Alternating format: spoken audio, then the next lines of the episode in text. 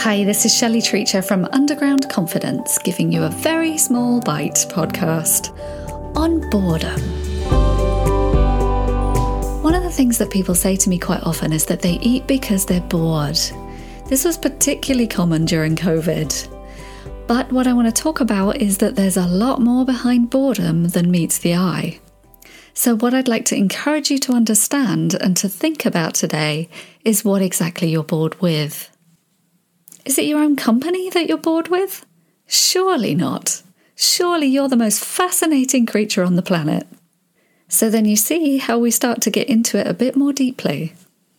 How come your company is not that fascinating? How come everybody else's company would be much more interesting than yours? And what could you get to know about yourself that might make you start thinking a little bit more positively about spending time with you? I know that boredom can mask a hell of a lot of different feelings. For me, it often masks feeling inadequate. So if I'm in a situation where I'm thinking, oh, I'm so bored, I now start to think, okay, what is that? What is it that I think I can't handle or can't do? And that helps me to manage it and often actually points out that I can do it, which I would have missed if I'd just ate something. It's just a pattern of thought for me which so many things are. And that's another thing I want to be teaching you here, really.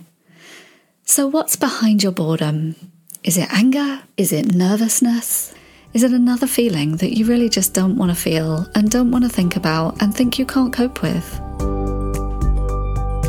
Thank you for checking in with me today. I'll see you on Wednesday. This is Shelley Treacher from Underground Confidence.